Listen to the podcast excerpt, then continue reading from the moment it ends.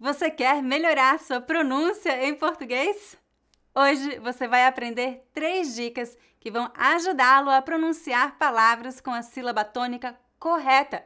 Este vídeo faz parte da série Português em 3 Minutos. Vamos lá! Eu preparei um PDF com exercícios para você praticar o que aprender nesta lição.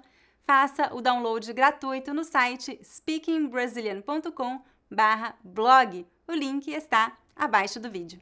Nesta lição, vou ensinar três dicas que vão ajudá-lo a identificar a sílaba tônica de palavras em português. Por que isso é importante? Se você pronunciar palavras colocando a sílaba tônica no lugar errado, vai soar estranho e talvez as pessoas não o entendam. Por isso, pronunciar palavras com a sílaba tônica correta é muito importante para uma boa comunicação. Vamos então passar a dica número 1. Um. Quase todas as palavras da língua portuguesa têm a tônica na penúltima sílaba. Essas palavras são chamadas paroxítonas. Por exemplo, gato, cachorro, amigo, rapidamente.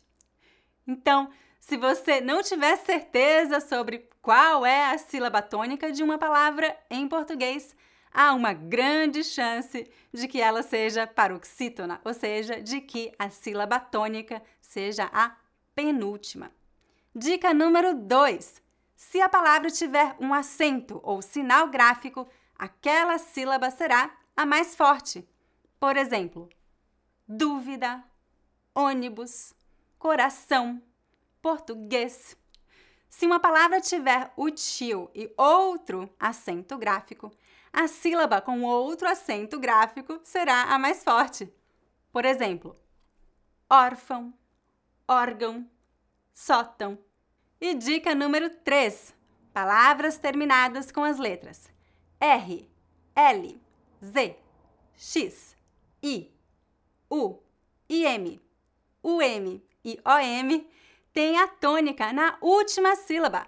Essas palavras são chamadas oxítonas. Por exemplo, com a letra R, um bom exemplo são os verbos no infinitivo: falar, estudar, fazer, assistir com a letra L, gentil, papel, Brasil. Com a letra Z, feliz, talvez, rapaz. Com a letra X, xerox, duplex, unissex. Com a letra I, um bom exemplo são os verbos no passado: comi, bebi, assisti. Com a letra U, menu, shampoo, tabu. Com as letras IM, assim, ruim, enfim. Com as letras UM, algum, comum, nenhum. Com as letras OM, marrom, cupom, batom. Mas lembre-se, a maioria das palavras em português tem a sílaba tônica na penúltima sílaba. Agora é hora do dever de casa. Escreva um comentário abaixo dando exemplos de palavras que têm a tônica na penúltima e na última sílaba. Lembre-se de fazer o download do PDF com exercícios para você praticar o que aprendeu neste vídeo.